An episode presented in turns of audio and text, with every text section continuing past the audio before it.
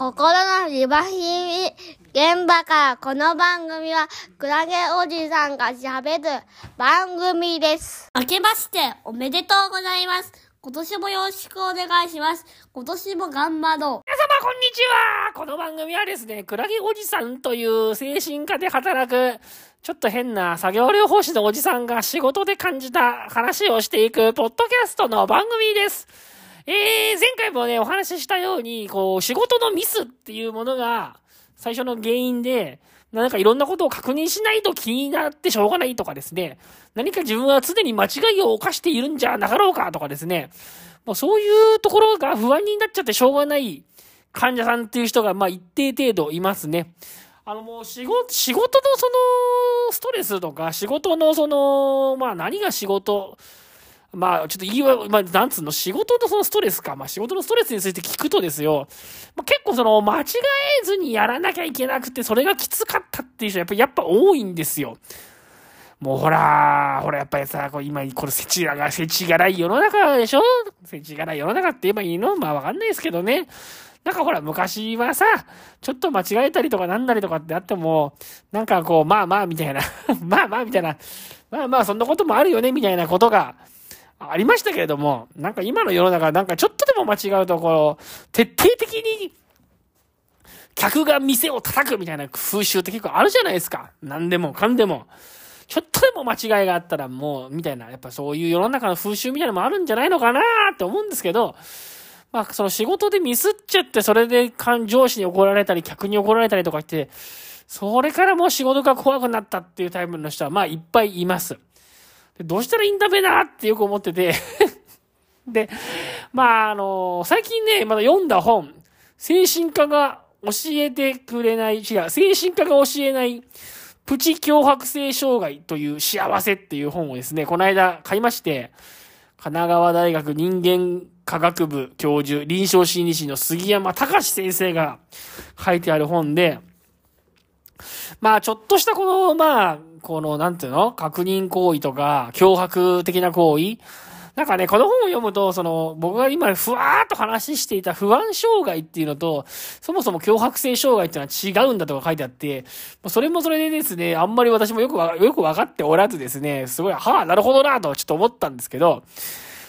あの、脅迫性障害っていうのは、その、なんかそれ、とにかく心配事とか不安なことがあって、その心配とか不安を払拭するために、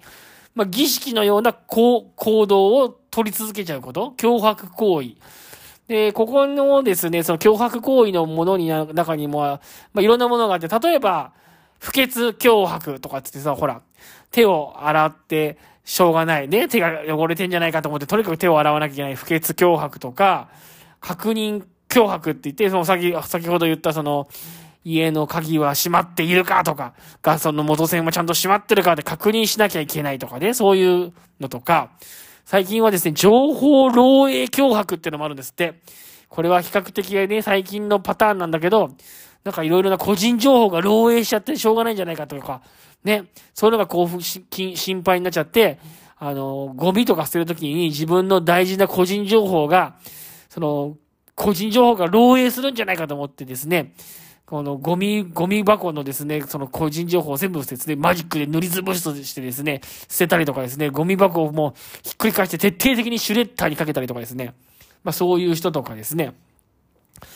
まあまあいろいろあるわけですよ。えー、まあいろんなものあるんですけど、まあそういうのを、まあ、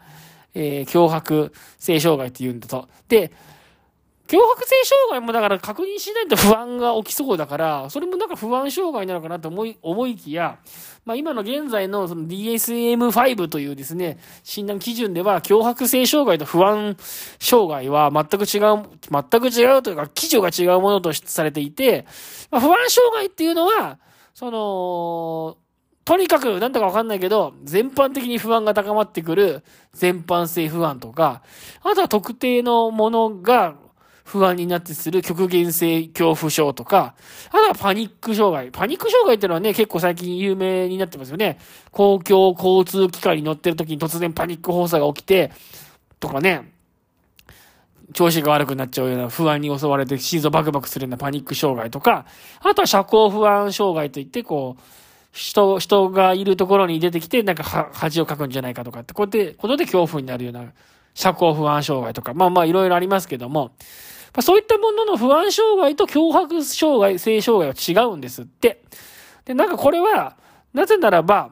えー、なぜならばですね、その、脅迫性障害っていうのは、そもそも、その、なんていうのかな、その、脅迫行動っていうのは、うん、まあ、了解可能っていうか、そもそもそのリスクを恐れる心っていうのは人には必ずあるわけで、不潔恐怖だって、ね、手を洗わないと不潔になって病気を悪くしちゃうっていう、その考え方っていう、それ、そのこと自体はおかしくないじゃないですか。だけどそれが行き過ぎちゃって、行き過ぎちゃって問題になっちゃうっていうところで、その脅迫小生障害になっちゃうわけですよ。確認障害、確認脅迫だって、その、家の鍵をちゃんと閉めたかなとか、ガスの元栓ちゃんと閉めたかなって、その考えること自体は別におかしくないんですよね。だけど、それが行き過ぎちゃう、行き過ぎちゃって、その確認行為が止まらないから、まあ、障害になっちゃうわけで、まあ、こういうふうに、その、まあ、なんていうの？そその、基準としてですね、その、あのー、まあ、まあ、あるよね、と。あるよねっていうことですよ、その、考え方自体はおかしくないんだけど、その、行動が非合理的だよねっていうところで、なんか不安障害と脅迫性障害は一応 DSM-4 的には、こう別のものとしてね、分類されるらしいですよ。で、まあまあ、それはちょっととにかくいいとして、僕もなんかうまく説明しきれてないからいいんですけど、そのですね、脅迫性障害をまあ直すというか、その、さっき言ったら確認をしちゃってしょうがないとかですね。な、どうしたら方がいいかっていうので、何が書いてあるかっていうと、その、脅迫観念と、脅迫障害、脅迫行為か、ごめんごめん。脅迫観念と脅迫行為のこの二つを、まず分けて考えることが大事ですよって考えてあって、あーと思ったわけですよ。だから、から仕事でミスしちゃってしょうがないっていう時に、ああ、またまたミスしてしまうかもしんないとか、またミスしちゃうかもしんないとかって、で、また仕事でミスるかもしれない、どうしようって考えることが脅迫観念ですよね。で、それは別にいいんだけど、か、だからといって確認をしすぎることって、その行動として確認をしすぎちゃって全然仕事が進まないとかね。家の鍵を閉めたかなーって、閉め忘れてんじゃないかなって考えること自体、脅迫観念自体は別に問題がないっていうか、それはいいんだけど、鍵を閉めてないかもしれないと思って何度も何度も鍵を閉めたかどうか確認するっていうその脅迫行為は問題なわけで、その脅迫観念自体はなかなか直せないんですって。脅迫観念自体は直せないんだけど、その脅迫行為そのものをなんか抑えるっていうことが治療になっていくらしくって、ああ、なるほどな。ああ、なるほどな、と思ったんですよね。だから考えないようにするってことはやっぱ難しいっていうことらしいんですよ。その、だって、まあ、か、ミスし、仕事でミスをしないようにしようって思うこと自体はね、そのこと自体は結構大事じゃないですか。それ、それがないとね、仕事でミスだらけになっちゃいますし、家の鍵だって閉めたかどうか気にしないようにしようってするのも、それもまた問題じゃないですか。だから、脅迫観念自体は意外とこう、なかなかなくならないらしくって、1970年代はね、の時代、時代ではね、結構その脅迫性障害を直すときに、その脅迫観念をいかに直すかっていう、そのまあ認知の方にかなりその、そこを直そうと思っている研究がすごい盛んだったらしいんですけど、ほとんどその研究結果はうまくいかなかったらしいですね。で、その後に1980年代前後からこの脅迫観念のところはもうあまりこう扱わなくてですね、まあ、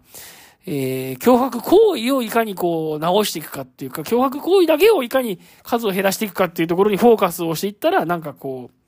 う、うまくいったんだって。こんなもうなんで笑っちゃうかっていうと、なんか、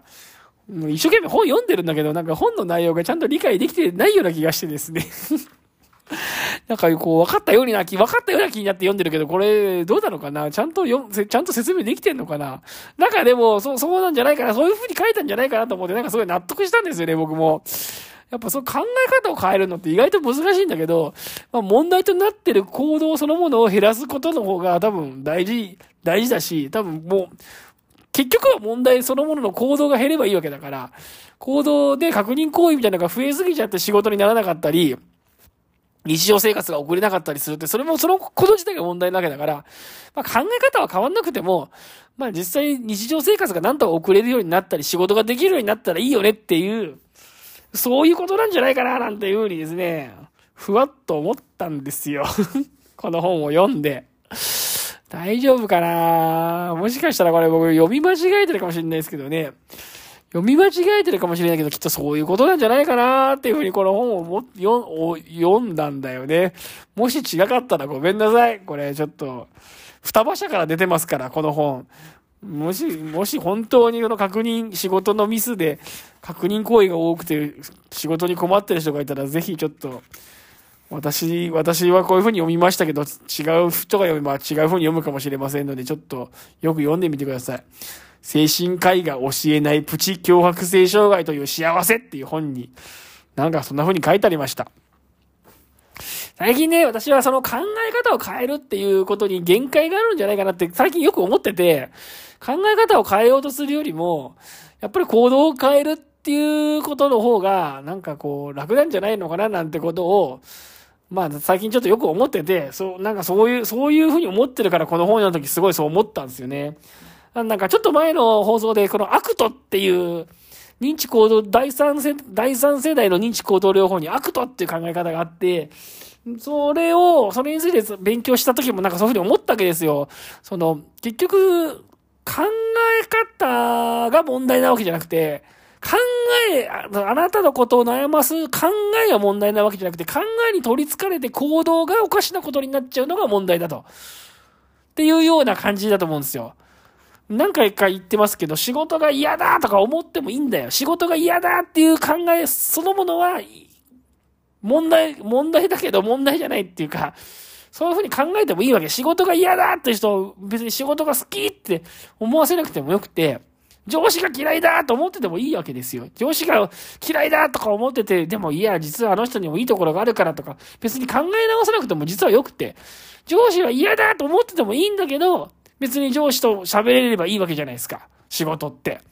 なんだからクソ上司はと思っていてもいいわけですよ。でも別に仕事上問題のなくコミュニケーションを取れればいいわけで。なんかそれ、それ、それが僕にとって、僕にとってすごい腑に落ちたし、なんか今まで患者さんといろいろ話してて、まあ、上司がすごく嫌なやつでとか、もう仕事がすごく嫌でとかっていう人に、まあそうは言っても上司にもいいとこあるんじゃないのとかね、と考え方を変えるようなことを言うと、まあ、ものすごいこう、拒否反応、拒否反応を起こされたこともあるし、私自身もやっぱ考え方を、こういう考えもあるんじゃないのなんていうふうに言われちゃうと、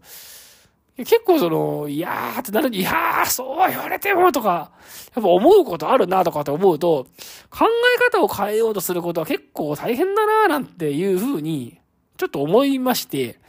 で、考え方は変わんなくても、その、考えにとらわれてる行動そのものが弱まればね、仕事が嫌だ嫌だと思ってても別に仕事に行って仕事ができれば別に問題がないわけで、その考えに行動をとらわれてる状態が、まあ問題なんじゃないかなと。な、ど、大丈夫ですか？今日のこの放送。なんか、関連的ですかね？ちょっと大丈夫ですかね？僕、いろ、一生懸命喋ってんだけど、一生懸命喋れば喋るほど、あんまりうまく喋ってる感じがしなくって。大丈夫かなとか思いながら喋ってるんですけど、大丈夫なんですかね？このポッドキャスト。だ確認行為に関してもきっとそういうことなのかな？なんていうふうにね、ちょっと思ってね、うーん、なるほどなーと思ったんですよね。なるほどなと思いましたね。でもなんかやっぱりもう今、今の時代大変ね。そんなことはもうちょっとふわっと話変えますけど、やっぱりね、私はこう、クラゲおじさんだとかって言って、精神科の作業療法士としてふわふわとした感じでね、ふわっと働いてますよ。精神科のデイケアで。だけど、やっぱりね、世の中でね、働く人たちはね、なんかこんなにふわっと働いてないなと思う、思う。なんか、ちょっとしたミスがあればもう、上司から圧かけられてさ、なんかパワハラみたいな、パワハラまがいのことされてるしさ、もう仕事だってなんかものすごい長時間労働してる人もいるしね。いやー、なんだか大変だなーと思っちゃって、もう世の中、本当に。昔みたいにさ、日本も景気が良くないからさ、そうやって一生懸命頑張ってた頃で給料が上がるわけでもないし、ね、もう給料が上がるわけでもないしさ、もうただただなんかこう、上司だったり、社会だったり、お客さんだったりする人から、チクチクチクチク、なんか、いじめられながらも働かなきゃいけないのかなと思うと、いや、なかなかね、今の日本で働いていくっていうのは大変なことなんだな、なんていうことをね、最近は思っておりますよ。はい。というわけでね、今日の放送はこの辺にしてみようかなと思っております。この放送は基本的に平日の朝5時ぐらいに配信していくポッドキャストの番組ですので、また聞いてみたい方はね、番組のフォローとかね、してくださると助かっております。はい。それでは今日もありがとうございました。感想はたま感想ね。